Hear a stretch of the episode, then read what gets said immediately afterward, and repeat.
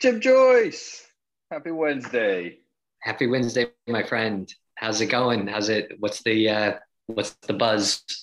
The the buzz is the garage door that you can see over there, right? I'm uh, back, back to where this all started when the you know the bad word hit last April, March, right, uh, in US. So it's back full here, circle, baby.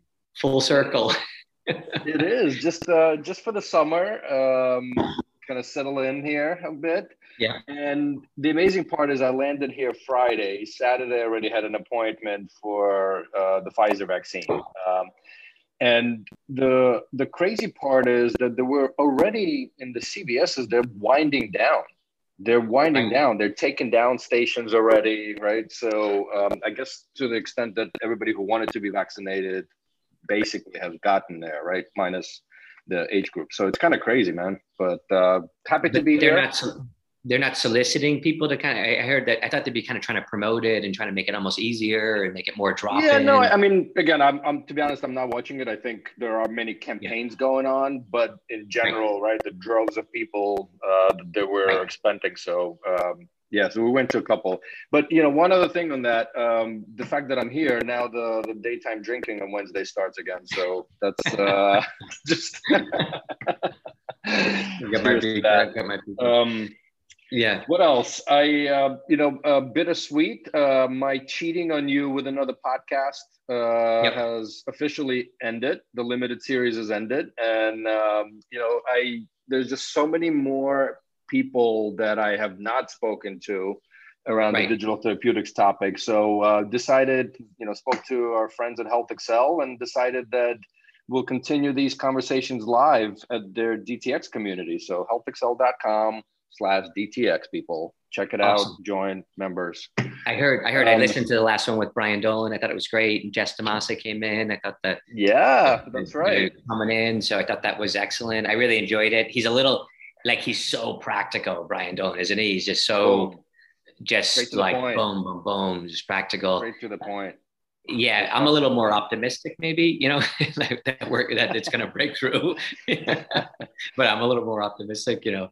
You know, I I'm, I'm I'm optimistic, and we'll bring in our next guest. Actually, we'll talk a little bit because uh, um, and I'll, I'll, but anyway i'm optimistic but i i do agree with him that i don't see you know i don't know pick a random 5 billion mass drug right um i, I just don't see that for a dtf right but. Just as you're bringing in our guests so i have a little like you know we don't do commercials that much uh, you know but for health yeah. beacon so we you know as you know HealthBeacon we uh, manage people on injectable medications and, and one of the one of the big issues is that in um, in the US, something like 7 billion uh, injections get thrown or sharps get thrown into household trash every year, um, creating a big sustainability environmental yep. issue. So we've teamed up with this um, with a number of organizations, kind of you know, kind of uh, and joined a nonprofit called Alliance to Zero. So we might just put it in the show notes, and we're teaming yeah. up with really big companies like uh, like Ypsomed and um, and Sharps and, and, a number of other. So we're one of the founding members. So just a little awesome. Alliance call out. No, I mean I think today we started off with you know pimping the podcast, um, then HealthXL. um, you know, I I, I don't have anything to report on your coach because we, we our waiting list is actually pretty pretty good at the moment. But if you're listening, join the waiting list if you're a progressive employer. So that's it. Awesome. All right. Um, the the commercial messaging is done. Let's get our awesome. Uh, so we're gonna let in Mr. Keith Grimes into the room. Hello.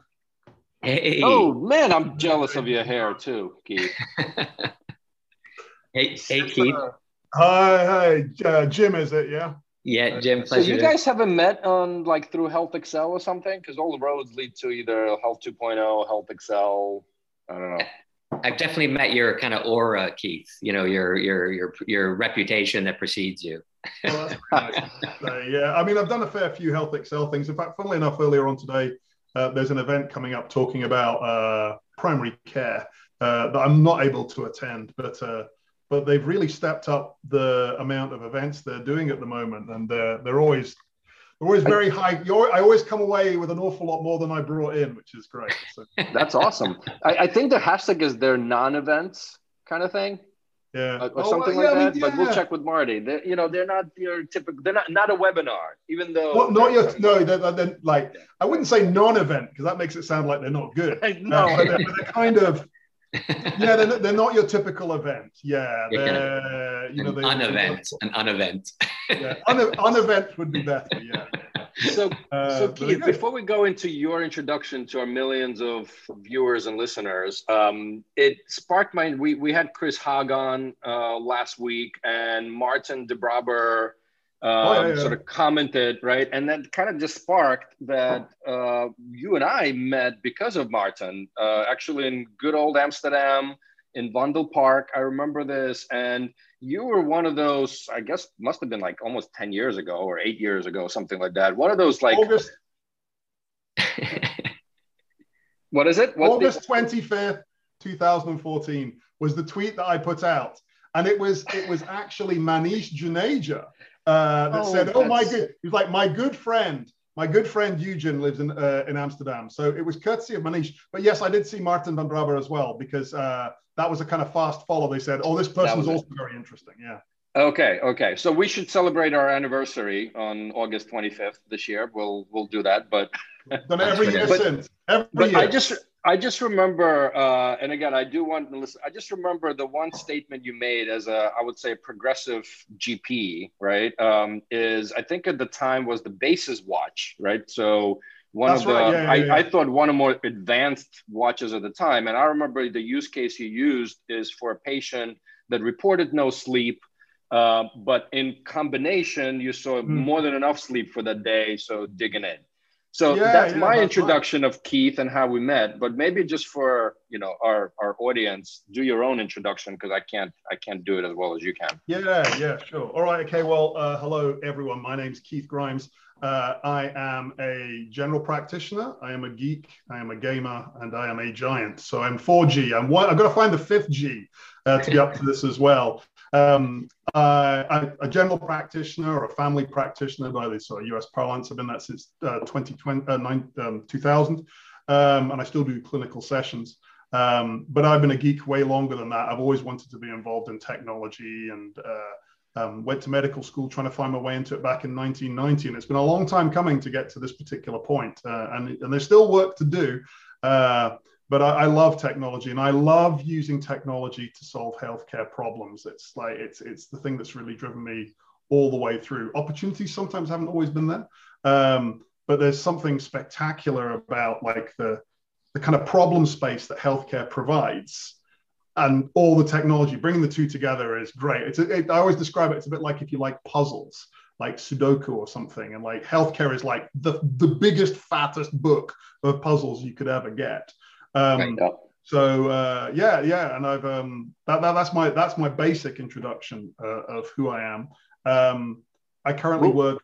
Oh yeah, I currently work as clinical innovation, uh, clinical digital health and innovation director at Babylon Health. Uh, Babylon Health, London, uh, like London headquartered, but actually our headquarter is now in the cloud, like everyone else. Um, we yeah. operate globally, uh, uh telemedicine, digital health company operating in the UK and APAC, America, and uh, growing every day. So yeah, I'm having a nice time of it, man. awesome. Um, I don't know. I don't know where you want to go, Jim. I have like you know when when Keith said the basic introduction, right? There's just so much to unpack there. But uh, you know maybe um, we touch on because we actually talked a little bit about that last week too. The quantified self, right? Um, it started as a movement, and interesting enough, just weirdly today on LinkedIn, I don't know if you guys know Heal Capital uh, out of Berlin. Um, Eckhart Weber is one of the partners. They actually published a whole piece on quantified self, like literally, I think, in the last couple of days. So it just kind of screened. So it's coming into practice, and it's probably no longer called quantified self to a certain extent. But maybe keep just back up your original thinking about using something like the Basis watch in your regular practice. Like, you know, what what took you there? So yeah, no, it's interesting. And actually, when I, I, remember when when I met you back in Amsterdam, and particularly Martin as well, because Martin was very yeah. much into that. And I think Martin had got um, he'd implanted a small sliver of metal into his finger or something. Uh, I think I'm That's right. me too. I think Martin oh, did you? it yeah, too. Yeah, yeah, it, and, well, uh, I, I, think Martin did it too. I have the uh, the RFID chip. Yeah. Yeah, and then the and I think NFC technically. was so part of it was RFID, but part of it was also being able to develop uh, the ability to be able to sense magnetic fields and uh, electromagnetic oh, yeah. radiation as well. Um, I didn't. I haven't taken that. I don't have that one. I don't have that one. No. I'm sorry. But um, but but meeting you in that time actually put a, a, name to something that I'd been aware of for a while, and I think um, the the myBasis watch no longer around. I think they had some problems with the watch actually causing you know burns for people, like a second version of it. You know, it was it was uh, IBM's one of. I remember taking it because getting it because it had quite a lot of sensors put on it, um, yeah. and um, when, when I started out in general practice and I wanted to use technology with what I did, um, when you start out, uh, you're always waiting for someone to say what you can and can't do. And then as time goes on, you realize that that's not coming and you get more confident and you actually start to, you know, within the bounds of what's appropriate and safe, like start using the things around you. And just because I was into technology, I'd do the same. I'd have all these other gadgets and try and find it. I think initially it was mostly things like building uh, wikis for information and, and, and, so on and practice websites and, and trying to build apps. Um, but when it came to the watches, I remember uh, one of the things that I was interested with the myBasis watches, they actually track things like skin temperature, if I remember rightly, yeah. uh, skin skin resistivity, so it could give you a kind of stress metric had quite a nice platform, but it also tracked sleep. That was the thing that I was interested in.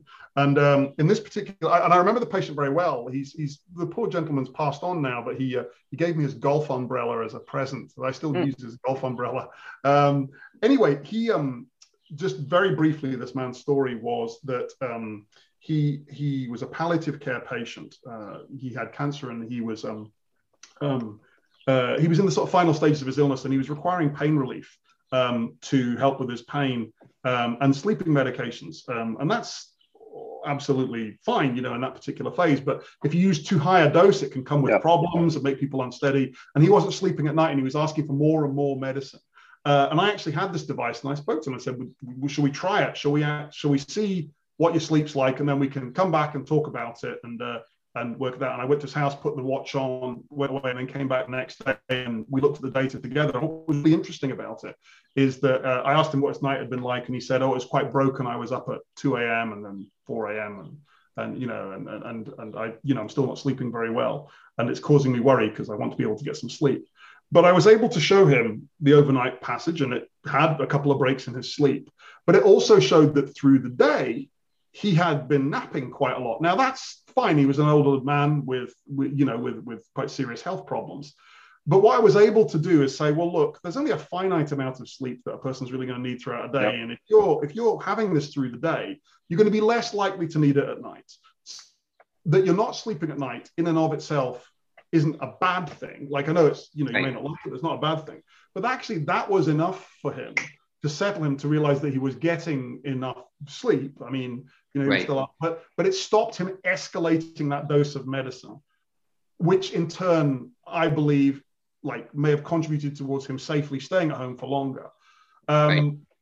And it was just, it was something just as simple as me being able to use that to make a difference for this patient that convinced me that that the quantify, you know, what quantified self movement had done, tools that it was beginning to give to consumers, absolutely right. had a role to play to help people it, it just just building off of that, Keith, and you just came out of a meeting with the the folks, the folks from HealthXL.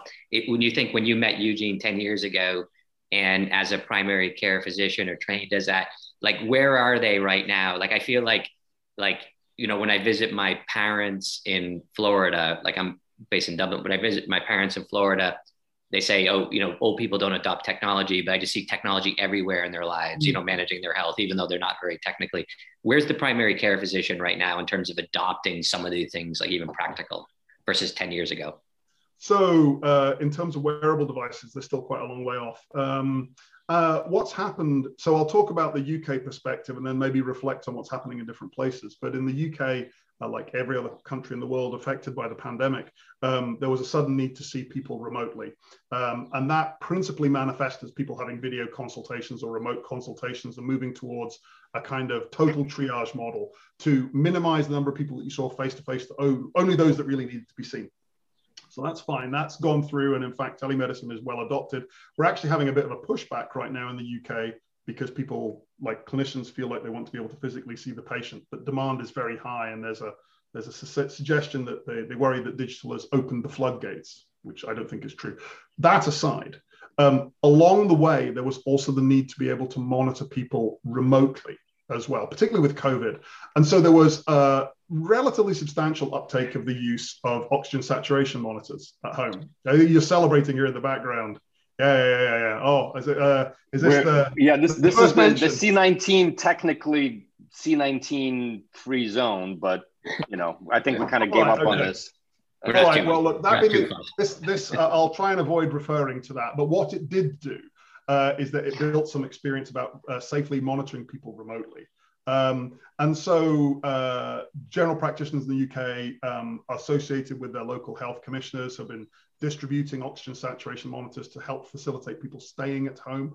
Um, and I think that has been um, more widely adopted. It's still not entirely common, but it is more widely adopted. That said, I think the reason that people adopted it is because these are oxygen saturation monitors. These are medical devices, and therefore we're giving people medical devices. Right. Um, we're not seeing the same amount of faith placed in wearable devices like your Apple Watch or other smart watches that have oxygen saturation monitors built into them. Now, why should they? They're not medical devices right now, so there's maybe some, you know, question about whether you know they're as accurate as, as the medical ones as well. But um, I don't think that the general practice in the UK is is is stepping into this like beyond what they absolutely have to do right now. I think some barriers have come down through positive experience. Um, the AliveCor device is the other uh, another really good example of a, device that's actually quite widely used in some places here in the UK. They, I've had some. They just, they just acquired a service company, right? Cardio. Literally, I just saw this earlier. So. I think so. Yeah. Yeah. Oh, right. Okay. Well, so congrats to to the team there. Yeah, yeah, yeah, yeah. Well, um, you know, it's Dave Albert, isn't it? the yeah, you know, the, the, the genial so, genius. So, so the GP. So when you think about it, like you know, like if you were practicing in there, you would be, you know, trying to get people on, you know, step counts and other monitoring and sleep tracking, and that and that would give you kind of an insight, like you had in that that, that fellow, you were able to say, hey, you're sleeping enough during the day. Let's lower the anxiety here. Let's not step you up medically. Um, but they're not, you know, so COVID, you know, blood ox, you know, pulse ox, whatever, um, uh, tracking tele, you know, telemedicine there, but not else. Like, are some people are? No, no I'm not observing that. I mean, there are some there are some areas where people it, it in some ways it hasn't moved on that much uh, there's a lot of things that have to land to motivate people to make a change in this one it's not just about having the devices out there like consumer devices let's right. say consumer device gets medically certified that is not going to be enough it then has to uh, speak with the electronic health records or the systems that the GPs use. In the UK, we've essentially got a duopoly of those between EMIS and System SystmOne. Um, yeah. I don't. I think they do some integration of some data just now, but it's right. not there. Then they have to be paid to do it. Then they have to feel that they're adequately trained to interpret it. Then they're going to ask to see that there's medical evidence that this particular metric that's being reported using this particular device for this particular condition makes a difference in outcomes. So there's still quite a lot in the way of widespread adoptions. Uh, right. And some of it I think is unreasonable um, because we could be making a difference right now for people. Right. And if you look at what's going on in, in, in you know, overall the enthusiasm around digital health, you know, largely what you talked about before, this adoption, it's like, it feels like people are betting on that adoption really hmm. shifting, right? Like, like people are saying like, if they feel like they're betting it on shifting over the next 24 or 36 months, and it's not like 10 years from now, you know? Yeah. Well, I think I, I, think um, I think it's a. I mean, I'm obviously going to say this, but I think it's a reasonable bet to be betting on parts of that. There are there are some.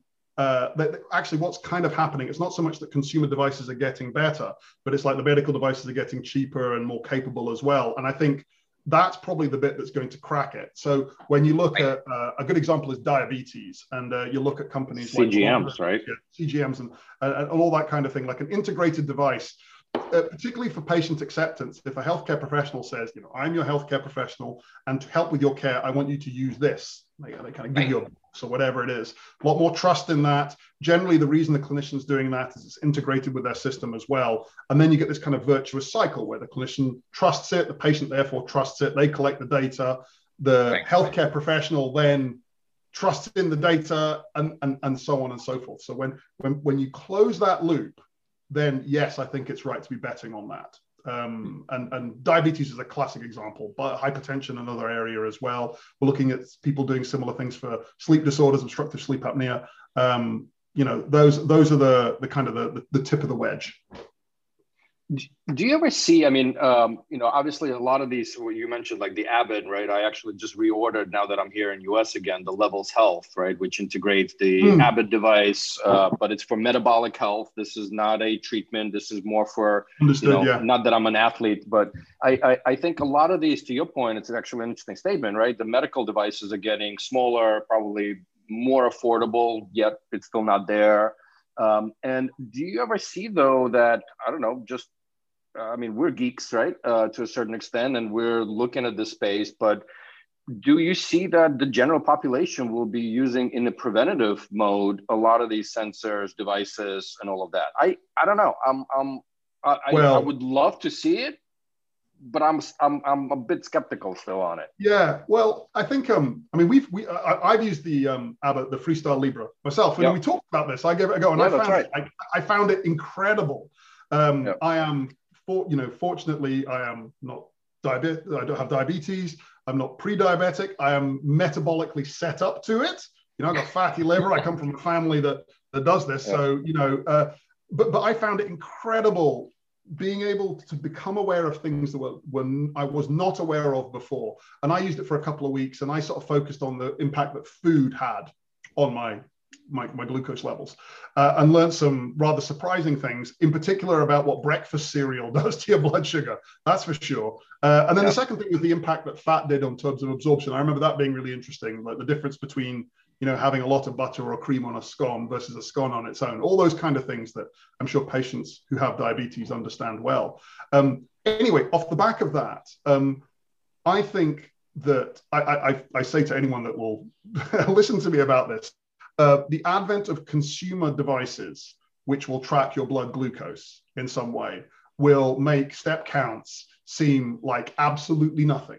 It was absolutely going to transform things, is my feeling in part because of the impact that short period of time with the device had on me and the things that I did afterwards. And I can't say that happened with step counts. Um, right. And I've seen that happen to more than one person as well. So, so I think I think blood glucose is going to be a big thing. Uh, when I speak to some people about it, they also say it'll also be the opportunity that people start divesting themselves of cereal producing shares uh, and things like that because people will all of a sudden become aware of stuff did you maintain the freestyle libre or did you just use it to kind of understand and then and then back away from it um, I uh, I used it a couple of times. I used it for about a month in total, and I haven't used it again since. In part just because I'd have to shell out a certain amount of money to get it, and it wasn't at the top of my mind right now. Um, I I remember I remember doing it for a period of time, then then making some changes to my diet and seeing the impact that it made. Um, and then I got some tantalizing in, insights into how my activity the type of activity that I did translated to what my blood glucose was like over subsequent days. Like, for example, um, if I went out and did like a long walk, it would you know, right. control things. Yep. But if I went out and did some high intensity exercise, even a short period, that actually reduced things for Spiked a couple it. of days. Yeah. Well, no, no. Well, I, but but but the I mean, there were some changes around about the time, but but the couple of days afterwards, my profile was better. Um, and I think actually, actually, what you just said there's also interesting that there's there's going to be a lot of personal variation, isn't there? Yeah. So we're going to have we're going to have to work with people to try and help them understand because otherwise they're going to get this flood of data I'll, no idea. I'll report back next Wednesday. Hopefully, my levels kit arrives in the next couple of days. What this does to me. So uh, live, live on this recording next week. But, but isn't that the you know you guys are big long term quantified self guys? Isn't that the like the little bit the curse of the quantified self? You know, meaning like you get the data, you get the insight. You know, you figure out what ten thousand steps is. You figure out what you're, and then you abandon the technique that gave you the insight. So so that the business model of the person providing you the services support doesn't isn't maintained. You're you know, so it's like, isn't that the curse a bit? But I'll tell you, and this is why my, my two cents on it, Keith, but I, you know, I'd love it. Um, I think Levels Health, uh, as an example, they also have human beings uh, around it, right? Mm-hmm. Because to me, the right. technology itself, what, whatever this is, right, we can quantify the heck out of it you kind of know what your body does but at the end of this is about behavior change and you know hmm. personally when i got the cgm originally i was racing myself i was accountable to this little device right i was right. not accountable to marina my health coach i was not but i was accountable to this device but as soon as that came off i'm like oh nobody's watching me right and nobody's still me so right. I think uh, again, what are the what are the triggers, and this is why we're seeing actually a lot of the services surrounding themselves with health coaches um, and other you know behavior change agents. Um, and this actually gets me a little bit, Keith, into the discussion because you know we've we've we've seen sort of switching gears a little bit on chatbots, right? Like we've seen for many years chatbots, chatbots, chatbots. You kind of don't even hear about that anymore, right? Um, and if I even look at Babylon, in US, for example, you you, you know companies acquiring uh, practices, right? Or mm-hmm. uh, you know, I'll say the the supply side of people that can help you outside of the tech, right? Yeah. Um, so I, a lot of a lot said, but let's just talk about technology versus slash with humanity, right? And human beings yeah. helping you. Yeah, I think uh, I think the truth of it is there's still a way to go. You know, I, I think if a person turned around and thought, if you think that a chatbot will replace the entirety of what a human healthcare provider can do, uh, then you're going to be proved wrong very quickly. And that's that's as true for the best chatbots as different chatbots around the way because because the healthcare and and and wellness, the sort of you know the health and wellness side of things, um, requires a lot of different activities. And a chatbot is essentially that sort of conversational interface in front of a particular automated tool. So that automated tool could be a symptom checker, for example. And uh, you know, symptom checkers perform an important function in terms of triage, indicating where a person needs to go, uh, and maybe giving them some information about what the cause of the symptoms might be. But that's actually just one one part of a person's mm-hmm. care. You know, why doctors when we you know people talk about symptom checkers and they're saying oh they're going to replace the doctors. Doctors will and nurses will chuckle because they realize that just the diagnosis part is kind of in some ways almost the smallest part uh, of of what they do right. or the triage part is just the smallest part. Um, like many things you know people get very excited about the potential of what's happening but then the reality of exactly what they can do and they can do fantastic things but in certain narrow areas um, people then their eye shifts to the next magic bullet, whatever that might be. But what's happening for companies like Babylon and other providers as well is that you're slowly building out this toolkit. And this toolkit right. is starting to do more and more. Uh, and, and the interfaces are becoming a little bit more sensitive as to which tool to use at which time. Mm-hmm. And people are becoming more comfortable with using it. It's being more integrated with the services as well. So it, it's, it's just going to take some time. And in the meantime, uh, you want to be able to make sure that you're providing care for, for patients. Care for patients requires, you know, human faces for the most part. It, it, the chatbot's interesting because I, I, I, think about this idea of like automatic reply, you know, automatic reply, and when I interact with that, and, and and it's like you know we've had this whole kind of audio, you know, like I you know I talk to my Alexa, I get information back out of it. I could very easily get health information. You know, mm-hmm. I could ask simple questions, and Alexa has earned its place in my home because maybe it gives us news or the weather or some music. And, and then as a result or, or the uh, walk-in J- Jim Joyce song before you arrive into the house. That's right. Yeah, welcome yeah, home, night, yeah, every night I, I have it play entrance music as I enter my house. So that's my the essential infrastructure that applies in my, in my house. I think I think um, the, the, the thing about uh, speech interfaces or digital voice assistants is that um, I think the experience that we've had um, and also a lot of people are having is that people don't want long conversations with a digital voice assistant uh, because um, a digital voice assistant casts a spell uh, that allows you to get so far. As in, I can cognitively deal with having a halting conversation at loud volume with a device for a short period of time to get us like change a radio station, turn a light on right. or off, all like that. But but that breaks down pretty quickly when you're having a kind of question. Answer. I said Fleetwood Mac. Yeah, yeah, yeah. yeah, yeah. Exactly, exactly. So, um, yep. so I think people, you know, whilst you can technically build an interface using a digital voice assistant, um, it's kind of uh, its current setup is difficult to, to navigate. So people won't use it for that, but they'll use it for timers and food. Like I, I use mine for like the radio or converting weights for recipes and stuff like that. You know. Right.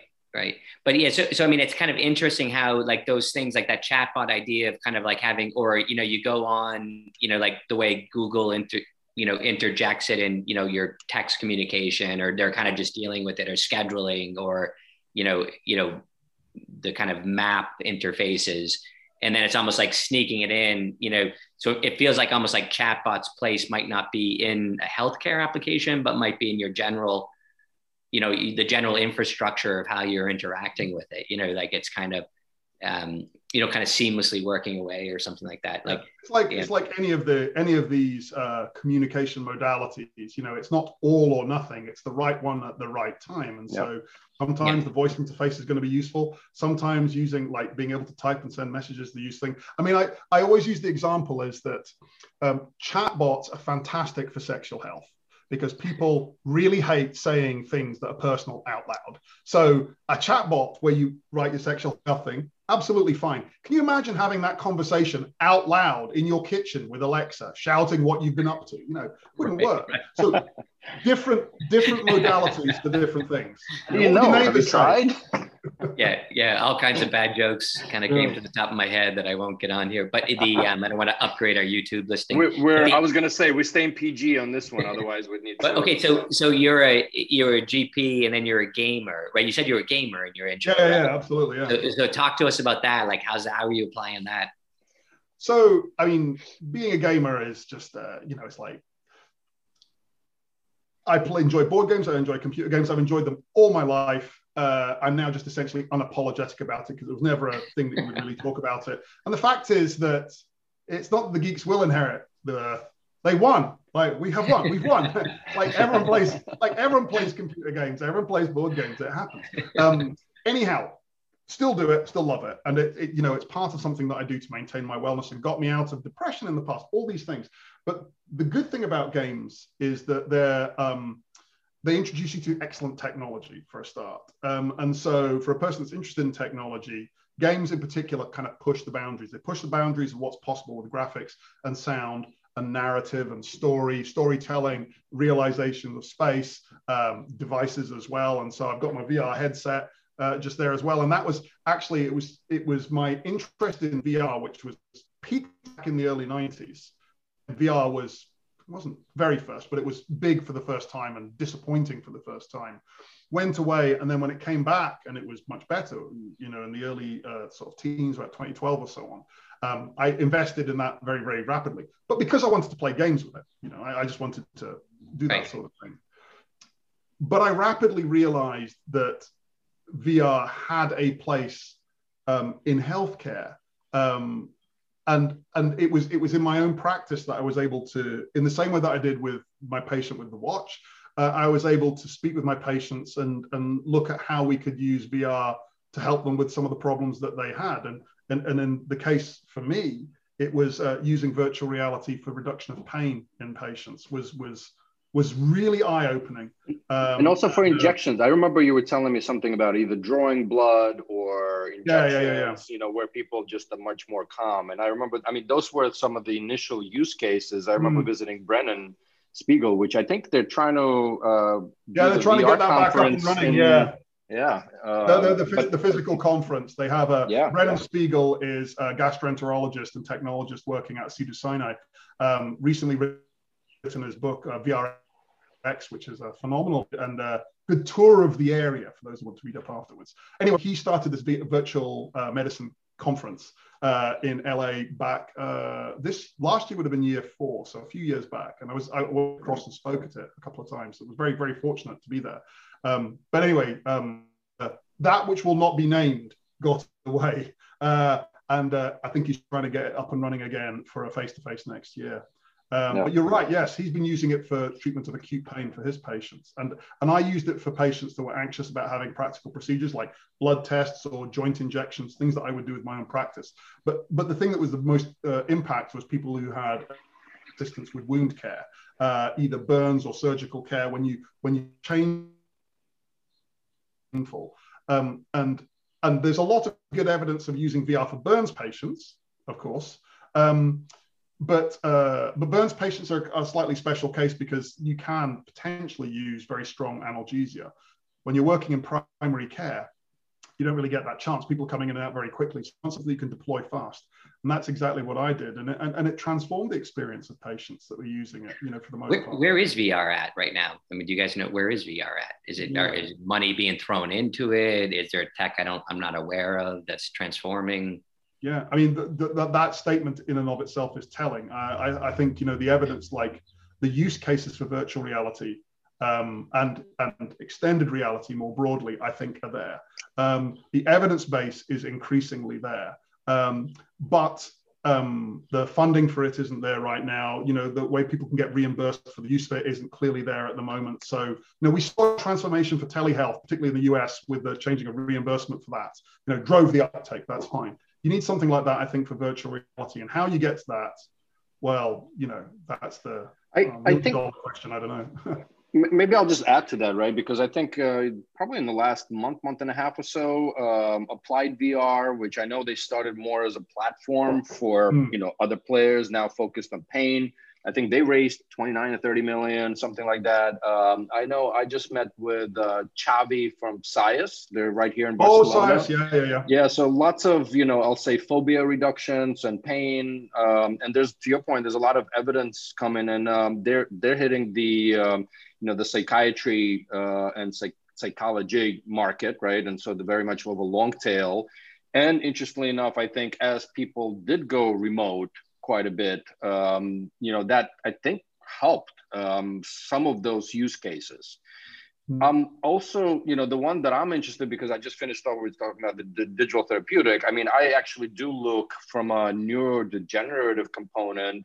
You know, the the stimulation through VR can actually be almost like a drug, right? Mm-hmm. Um, so I think I think it's a spectrum of things. On is it in the office or at home? Because not everybody has it at home.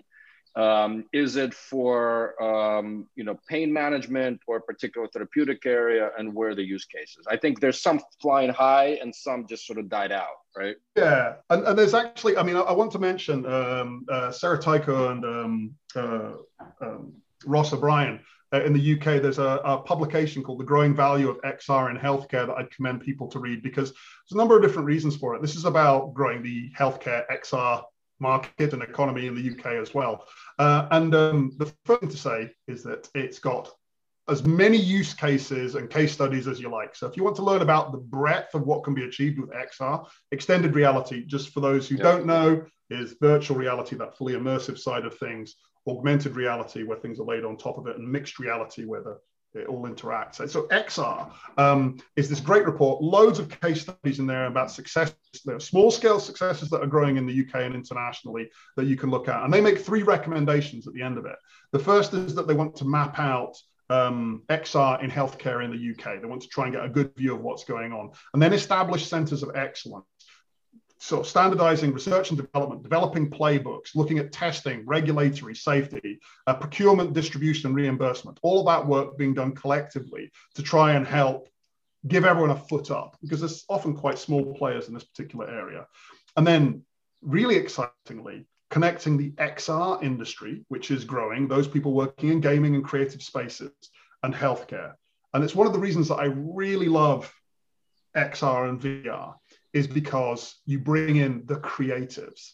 And the world yep. of creatives and artists have so much to give for this as well. XR is an interesting one because it's also got problems in that you have devices. You got Eugene's just been attacked by some. Yeah, uh, that's the beauty of being back in the New Jersey garage. There was like this huge I don't know what. I just, I just sent in an extended reality bug. I, I know, was gonna say maybe that's what. That's it. Yeah, Eugene. Neither of us saw anything. Uh, yeah. So, but uh, so coming back to it, you know, for, for delivering it, actually, you need three things. You need, you need the hardware, you need the software, and you need the content. So, for a digital therapeutic with XR, you need those three things to be working.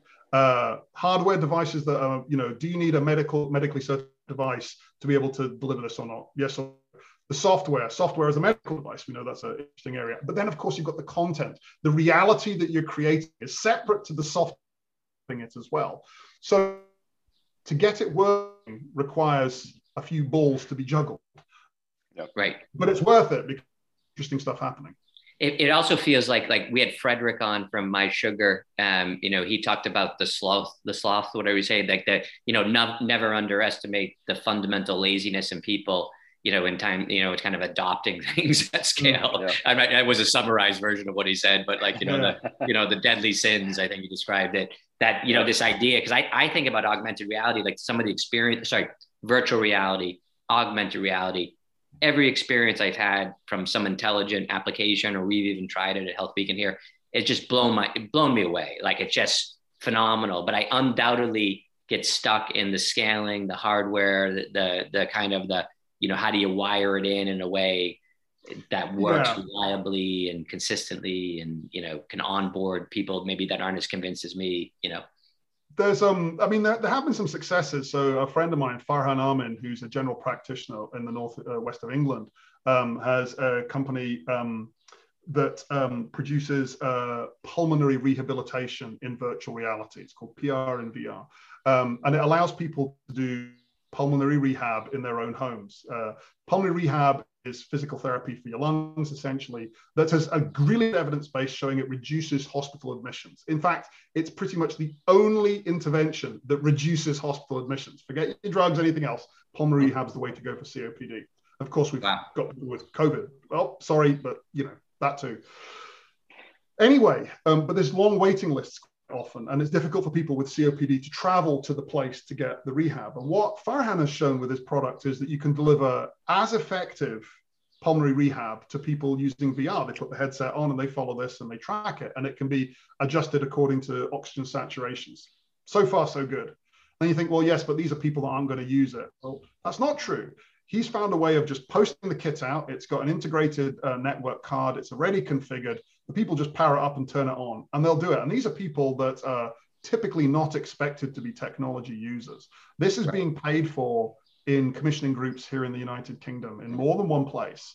Uh, awesome. But it has been an uphill struggle for him. I know that much. And uh, right. if he has to fight that fight every single time, that's hard. So we need we need to work to make this easier, but it can right. be done. Right. Awesome. Awesome. And in, in the good in the gaming, like, are you applying gaming right now? Like, you sound like you are like I, I heard something interesting. Someone was talking about this people mistaking gamification for proper games or something like that. Or, or you know, do you yeah. get on those kind of subjects?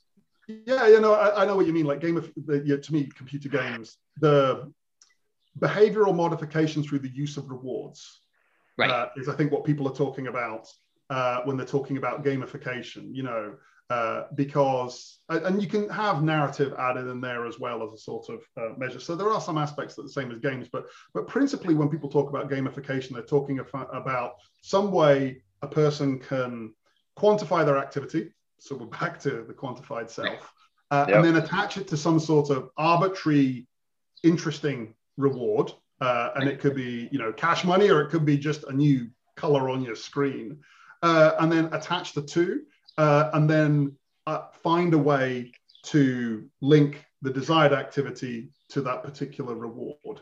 Um, and then there are other methods that are used along the way to try and optimize how often you get the rewards and so on. So, so that's that's what we're talking about. And actually, it has it has a really important part to play in assisting positive behavioral modification for the purposes of you know if the person's bought into it as well um, to help them lose weight, maintain healthy, you know, uh, healthy lifestyle changes, adhere with medicational therapies as well. I think it has an important role to play. Uh, yeah. But equally, it has to be used with care because it can be very effective. But it, you know, you want to use it appropriately and ethically and with consent. Um, uh, you don't want to have the healthcare equivalent of loot boxes. Um, you know, where people are motivated in some way. So care care has to be uh, taken in employing it. But this is something that we, you know, Babylon and other people are doing as well as taking care over how you apply it. You need to make sure you work with behavioral scientists and, and so right. on. An interesting area, yeah. So I'm I'm I'm usually the guy, right? Um, and I don't know, Jim, if you uh, we can keep unpacking, but I think um, yeah. I don't keep. Yeah, go for your famous question, man. Go yeah, well, it. no, this is definitely so. So Keith, so imagine yourself as a young primary care physician that wants to give up medicine and start his own uh, digital healthcare company, you've got a big XR or VR or gaming health idea, what would be the advice that you would give that aspiring medic turned entrepreneur? learn product. It'd be the um, like like um, you know like a lot of people will say, "Oh, learn how to code or learn how to." No, no. Understand product design and development and delivery. Understand that bit uh, because that's the bit that if you are as a clinician, you're the sort of subject matter expert. You understand the problem uh, and you have an idea what the solution is. No, you don't. Product teaches you how to work out uh, the solution and, and deliver it in in slices that work. Now, I, I've I've learned a lot being at Babylon. I was, a, you know, that's the big change in my life since I left general practice. And the things that I've learned are mostly down to working with like amazing people that I wouldn't otherwise have met, like you know, behavioral scientists, user user researchers, data scientists, engineers, all that lot. But product, um, the, the, the way that you can step towards a solution to an, a, a, problem um, has been has been one of the really foundational things. So I would say to that person, learn your product, uh, and that will get you a long way. You can kind of partner up with everyone else, but learn your product. Fantastic. And then you pull in all these brilliant people to actually build the product, right? So. oh, absolutely. I mean, like you, you know, I mean, and, and that's not to say that uh, you can't have fantastic clinician coders, and you. Yeah, that's fine. My own experience is that if you understand that bit, it takes you a lot further than the rest. Awesome. Well, on that note, thank you for joining us. Cheerios. Uh, and to the millions of people, keep subscribing to the YouTube and our podcast like and subscribe.